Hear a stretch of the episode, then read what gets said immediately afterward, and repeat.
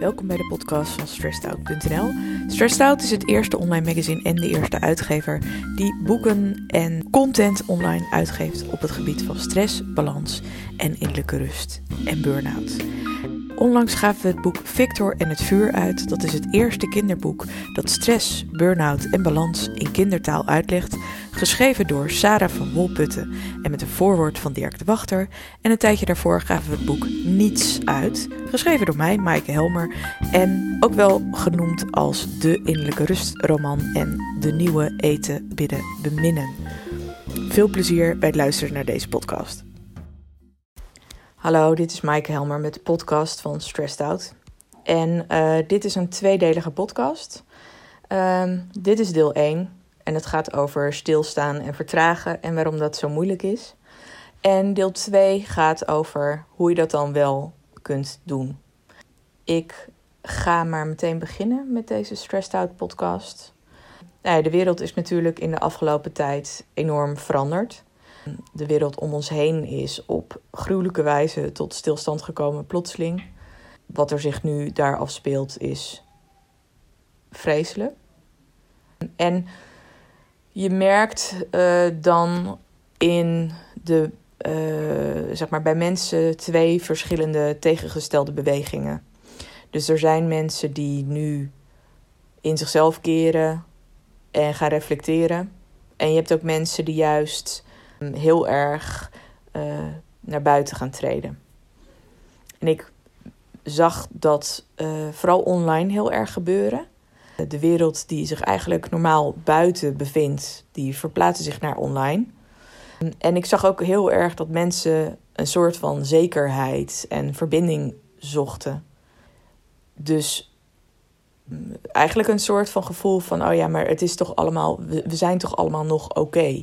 En dat zag je terug in elkaar uitdagen om mee te doen aan challenges als plaats je kinderfoto, tag een powervrouw, doe mee aan deze lichtmeditatie, volg mijn online cursus.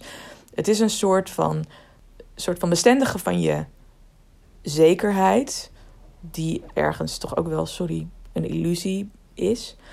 Maar het is een bestendigen van je zekerheid door middel van het maken van die connectie.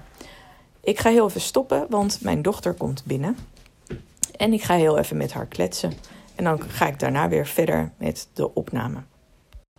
Daar ben ik weer. Dat gebeurt ook in deze tijden van corona. Hè? Iedereen is natuurlijk de hele dag thuis. En dat betekent dat je dochter binnen kan wandelen tijdens het opnemen van een podcast. Wat helemaal niet erg is. Maar waar ik het over had, is het elkaar uitdagen, de zekerheid zoeken online. En eigenlijk gewoon de wereld zoals die draaide voordat corona kwam, gewoon voor je gevoel door laten gaan. Ik moet zeggen dat ik zelf een beetje benauwd werd van de energie en de snelheid en de frequentie en de, noemde het in een artikel bijna paniekerig enthousiasme waarmee iedereen opeens online bezig was.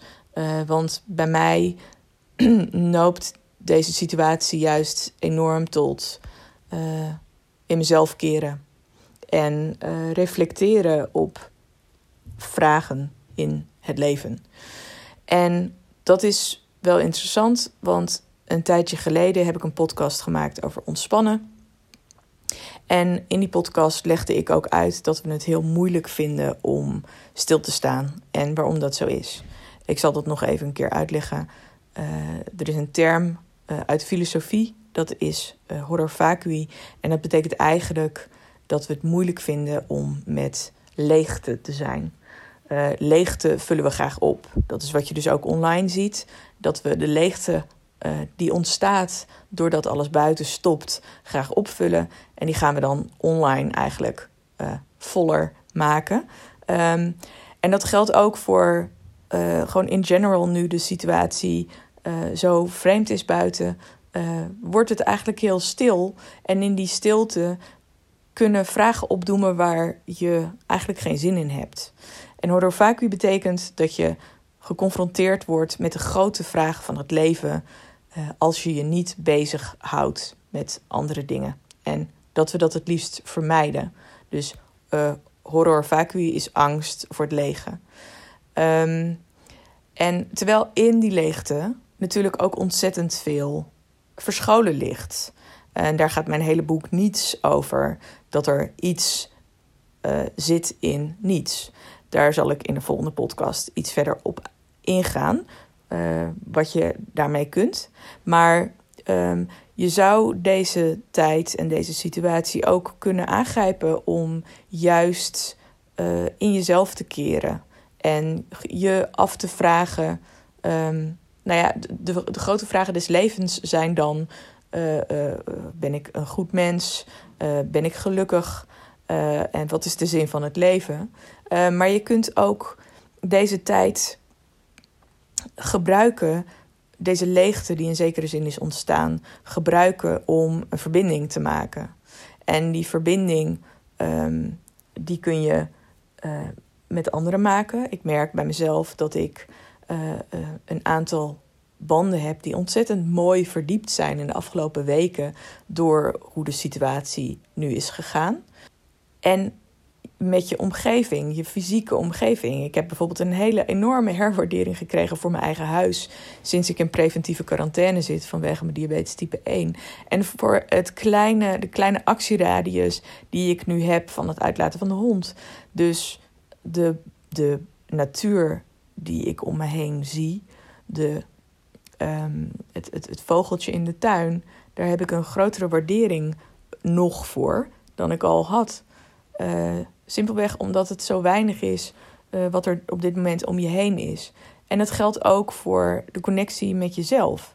Want dit is een moment waarop je jezelf kunt gaan afvragen. Bijvoorbeeld wat ik me ben gaan afvragen van wat werkt nog in mijn leven voor mij en wat werkt niet? Waar wil ik afscheid van nemen? Waar wil ik mee door? En dan heb ik het over, dat kunnen gewoontes zijn, dat kunnen contacten zijn, dat kunnen situaties zijn, dat kan van alles zijn. Maar de ruimte die vrijkomt nu zou je kunnen gebruiken om dat soort reflecties aan te gaan. En wat ik wel interessant vind, daar moet ik opeens aan denken, is dat een jaar geleden of een paar maanden geleden was er natuurlijk die enorme trend Nixon. Die ook door Time werd opgepakt en vervolgens door alle internationale media. Ik ben destijds zelf benaderd door de Huffington Post. Mijn quote heeft het artikel niet gehaald. Maar ik moet ook heel eerlijk zeggen dat ik er met een gestrekt been in ging. Zij vroegen me namelijk, en dat zegt iets over onze moeilijke verhouding tot gewoon zijn en zijn met jezelf. We willen ons altijd nuttig maken. Dat Huffington Post mij toen vroeg, of de journalist van Huffington Post mij toen vroeg, hoe doe je dat niksen? Hoe zorg je dat je goed nikst? Wat is het doel van niksen? En allereerst vind ik het ironisch dat niksen een werkwoord is. Dat vind ik op zich een werkwoord waarbij je niets doet. Daarom vind ik niets doen ook niet mooi klinken. Daar gaat het namelijk echt niet om. Maar dat geldt dus ook voor niksen. Dus toen heb ik ook gewoon geantwoord dat niksen een activiteit veronderstelt. En dat het nu juist gaat, denk ik, als je het hebt over wat het zou moeten zijn, dat het geen doel heeft en dat je niet iets doet, maar dat je gewoon bent. En daarvan moet ik zeggen, dat zijn op zichzelf is gewoon moeilijk. Want daarvoor moet je alle assumpties en aannames dat je iets moet doen om van waarde te zijn. Dus dat je iets moet zijn om van waarde te zijn. Durven loslaten. Dus dat over waarom het heel moeilijk is om te vertragen. Maar het is dus ook ontzettend nuttig. En waarom het zo nuttig is en wat je eruit kunt halen, wil ik je graag in de volgende podcast uitleggen.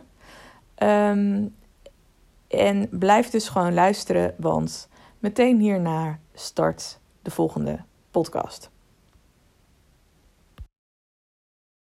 En daar ben ik met deel 2 van de podcast over stilstaan en vertragen. En in dit deel ga ik uitleggen hoe je dat dan dus wel kan doen, waarom het belangrijk is en wat je eruit kunt halen. Zoals je waarschijnlijk wel weet, heb ik een heel boek geschreven over hoe je eigenlijk iets haalt uit stilte met jezelf. En dat boek heet Niets. En dat gaat eigenlijk over dat er in alles wat wij als niets klassificeren wel iets zit. En dat iets is eigenlijk de magie, als je het heel erg plat wil slaan, de magie van de gewone momenten. En wat ik daarvoor gebruik in het boek, hoe ik dat uitleg, is het maakconcept. En het maakconcept gaat er eigenlijk van uit dat er in wat wij als niets zien, dus bijvoorbeeld de ruimte tussen twee dingen, de manier waarop bloemen geschikt zijn ten opzichte van elkaar, maar ook in bewegingen, bijvoorbeeld in een theeritueel, dat er iets verscholen ligt in die dat fysieke dan wel die activiteit. En dat kan ook in een gesprek tot uiting komen. Dus je kunt bijvoorbeeld in een stilte kan ook heel veel informatie liggen. In het boek Niets werk ik dat gegeven uit op basis van mijn eigen levensverhaal. Leg ik uit hoe dat zich bij mij, dat inzicht zich ontwikkelde. En vooral ook wat ik eruit haal en hoe ik daardoor eigenlijk heel veel innerlijke rust vind. En dat zit hem in, ik zal eerst uitleggen wat er gebeurt op het moment dat je er ruimte voor maakt. Het is zo dat als je jezelf toestaat om ruimte te maken in je leven. En dat zit hem met name, het zit hem niet per se in tijd. Het zit hem echt in een soort van beleving. Het klinkt allemaal heel vaag, maar ik ga het duidelijker uitleggen. Dat je dan de tijd in zekere zin voor je gevoel kunt vertragen. Allereerst zal ik uitleggen wat je niet moet doen. Wat je niet moet doen is continu op je telefoon zitten. Want de telefoon zuigt als het ware heel veel tijd gewoon weg. Het gaat als een soort van, door een doucheputje heen gaat je tijd, je energie en je aandacht. Op het moment dat jij de dingen in je leven, wat het ook is, met toewijding doet, dan zul je zien dat op die momenten dat je toegewijd bent, en daar hoef je niet dus actief iets voor te doen, maar het kan wel, dat je dingen gaan opvallen die je normaal niet ziet. En dat komt omdat je er normaal de tijd niet voor neemt. Zo kun je bijvoorbeeld koken met extra aandacht. Of in mijn geval, ik leerde mijn dochter breien. En dan, normaal kan het zo zijn dat je echt bezig bent met het breien. En nu was ik bezig met de ruimte te laten ontstaan voor wat ik bij haar zie gebeuren. Ik zie dat zij een sjaal voor haar knuffel wil gaan breien. En dat ze heel aandachtig oplet. Omdat zij wil kunnen wat ik kan. En wat oma ook kan. En daar zie ik dan iets heel moois. Ik zie die geconcentreerde blik en het tongetje uit die mond. Die heel erg hard haar best doet om de steken niet te laten vallen. En die blik die af en toe naar mij kijkt. Van goh, ja. Hoe doe ik het eigenlijk? Doe ik het goed? Dat is heel, heel bijzonder. Daar moet je voor open kunnen en durven staan. Ik had er laatst een artikel over. En ik noem dat eigenlijk ook de bubbels in de champagne. Van die het leven dan is. Dus dat heeft te maken met je kunnen verwonderen. Het thema van mijn boek Niets is: verwondering is de mooiste emotie. Dat is een quote van neuropsycholoog Oliver Sacks. Een van mijn grote helden in het leven. En verwondering is iets wat zo ontzettend veel schoonheid geeft. En wat we zo erg vergeten. Omdat we bezig zijn met alles wat, de drukte die je overvalt, de waan van de dag. Dat kilt onze verwondering. En op het moment dat je je verwondert, merk je dat er veel meer in normale momenten verscholen ligt dan je zou verwachten. Ik heb gemerkt dat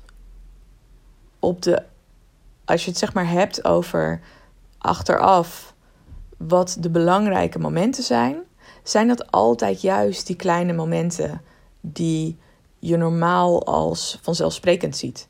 Bijvoorbeeld gisteren zat ik met mijn man een kopje koffie te drinken in de tuin. En de zon scheen. En onze dochter die zat op dat moment in de woonkamer haar huiswerk te maken. En die keek op. En ik keek naar mijn man. En mijn man keek naar mijn kind en naar mij. En daar was gewoon een momentje van: kijk, wij zijn gewoon een gezin. Wij zijn met z'n drieën. Wij zijn hier nu. En we kunnen ook gewoon alle drie bezig zijn met ons eigen ding, weet je. Ik bedoel, dat de een naar zijn telefoon zit te kijken, de ander naar huiswerk. En ik ben bezig met wat ik die dag nog allemaal moet doen. Maar het is juist zo mooi om je op dat moment te verwonderen. De manier waarop ik dat zelf doe, is dingen, zo noem ik dat ook in mijn boek Niets, markeren.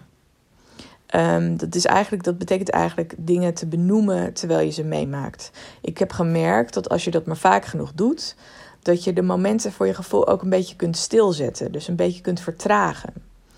En in mijn boek noem ik dat gegeven bellen blazen van tijd. En ik zal even een stukje voorlezen uit mijn boek Niets, waarin ik een beetje dat uitleg. Komt-ie. Later in mijn leven speelt tijd pas een rol. Maar op dit moment kan ik het nog oprekken als de kauwgom in mijn mond. Ik blaas er grote bellen van en kijk naar hoe de tijd langzaam groter en rekbaarder wordt en dan weer hop in meetbare minuten verdwijnt omdat mijn moeder me roept. Over 5 minuten eten we. Ik heb nooit haast. Volwassenen wel. Iets wat me bevreemdt. Soms laat ik me meezuigen in een wereld van vlug om me vervolgens weer terug te trekken in mijn kamer, in de speeltuin of op de dijk. Dat is heerlijk. Dus wat ik als kind eigenlijk al deed, en eigenlijk ben blijven doen. Ik ben het een tijd verloren in de drukte van het leven. Maar ik heb het weer hervonden, goddank. Is het markeren. Dus bijvoorbeeld de eerste keer dat ik markeerde was ik een jaar of, ik denk 7, 8... zoiets. En toen liep ik langs de coniferen haag van onze buurvrouw, Tante Bets. Wij woonden in zo'n wijk waarin iedereen tante heette. En ik weet nog dat ik bij haar langs de haag liep, met mijn handen door die coniferen ging, heel langzaam. En dat ik in mijn hoofd zei: ik ben Maaike, ik ben nu 9 jaar. Het zou wel 9 geweest kunnen zijn. En ik loop langs de coniferen haag van Tante Bets. En ik kan, terwijl ik dit zeg, en waarschijnlijk kun je dat ook met bepaalde herinneringen, kan ik nog ruiken hoe dat rook, hoe dat voelde en hoe de straatstenen onder mijn voeten bewogen toen ik dat deed. En dat doen, gewoon markeren, gewoon benoemen in je hoofd: ik ben nu hier en wij doen dit of wij zijn dit of ik zie dit. Dat zorgt ervoor dat je het moment heel bewust verwerkt en opslaat. En ik heb gemerkt dat daar een onwaarschijnlijke schoonheid in zit.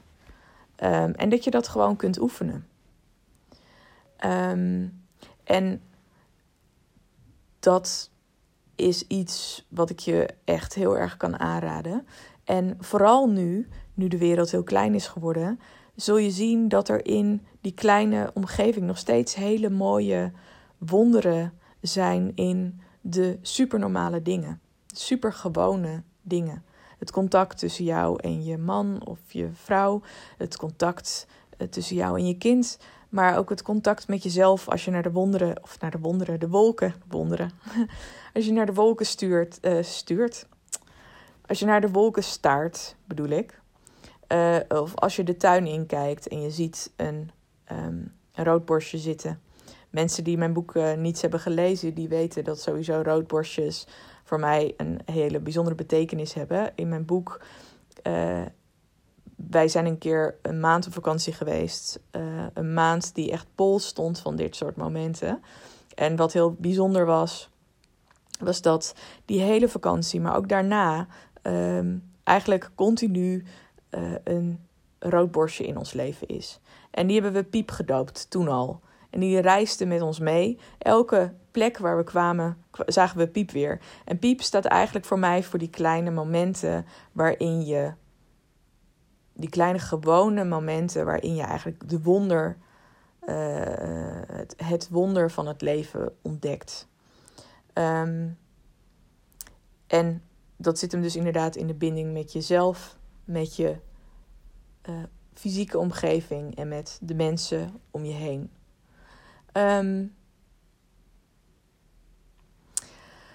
Ja, en tot slot heb ik nog een tip. Ben. Probeer niet de hele tijd van nut te zijn.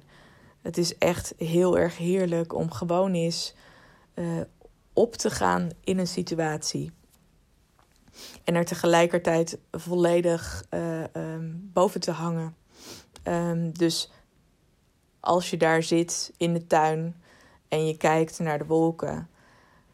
Kijk naar de wolken, wees één met de wolken en zie jezelf tegelijkertijd kijken naar die wolken.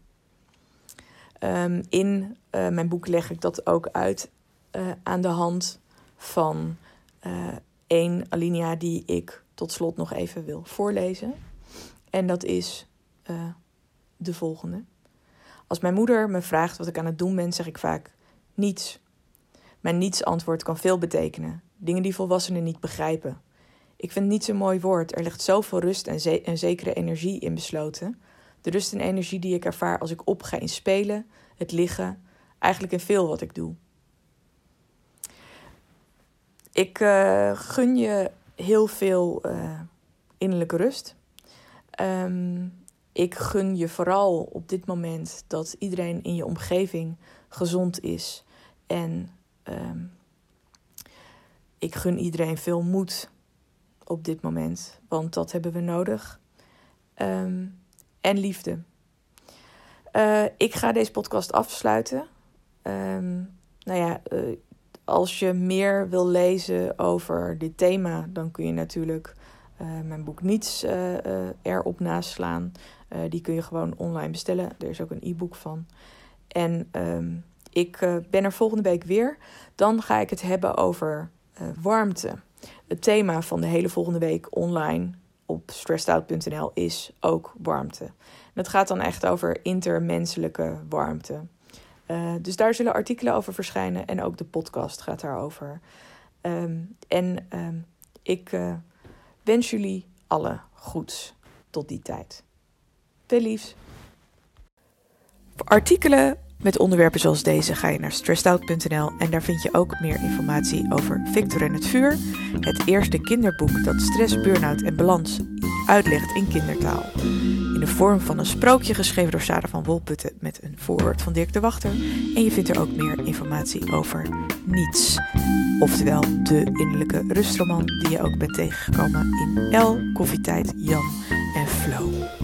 Meer informatie www.stressedout.nl. Fijne dag!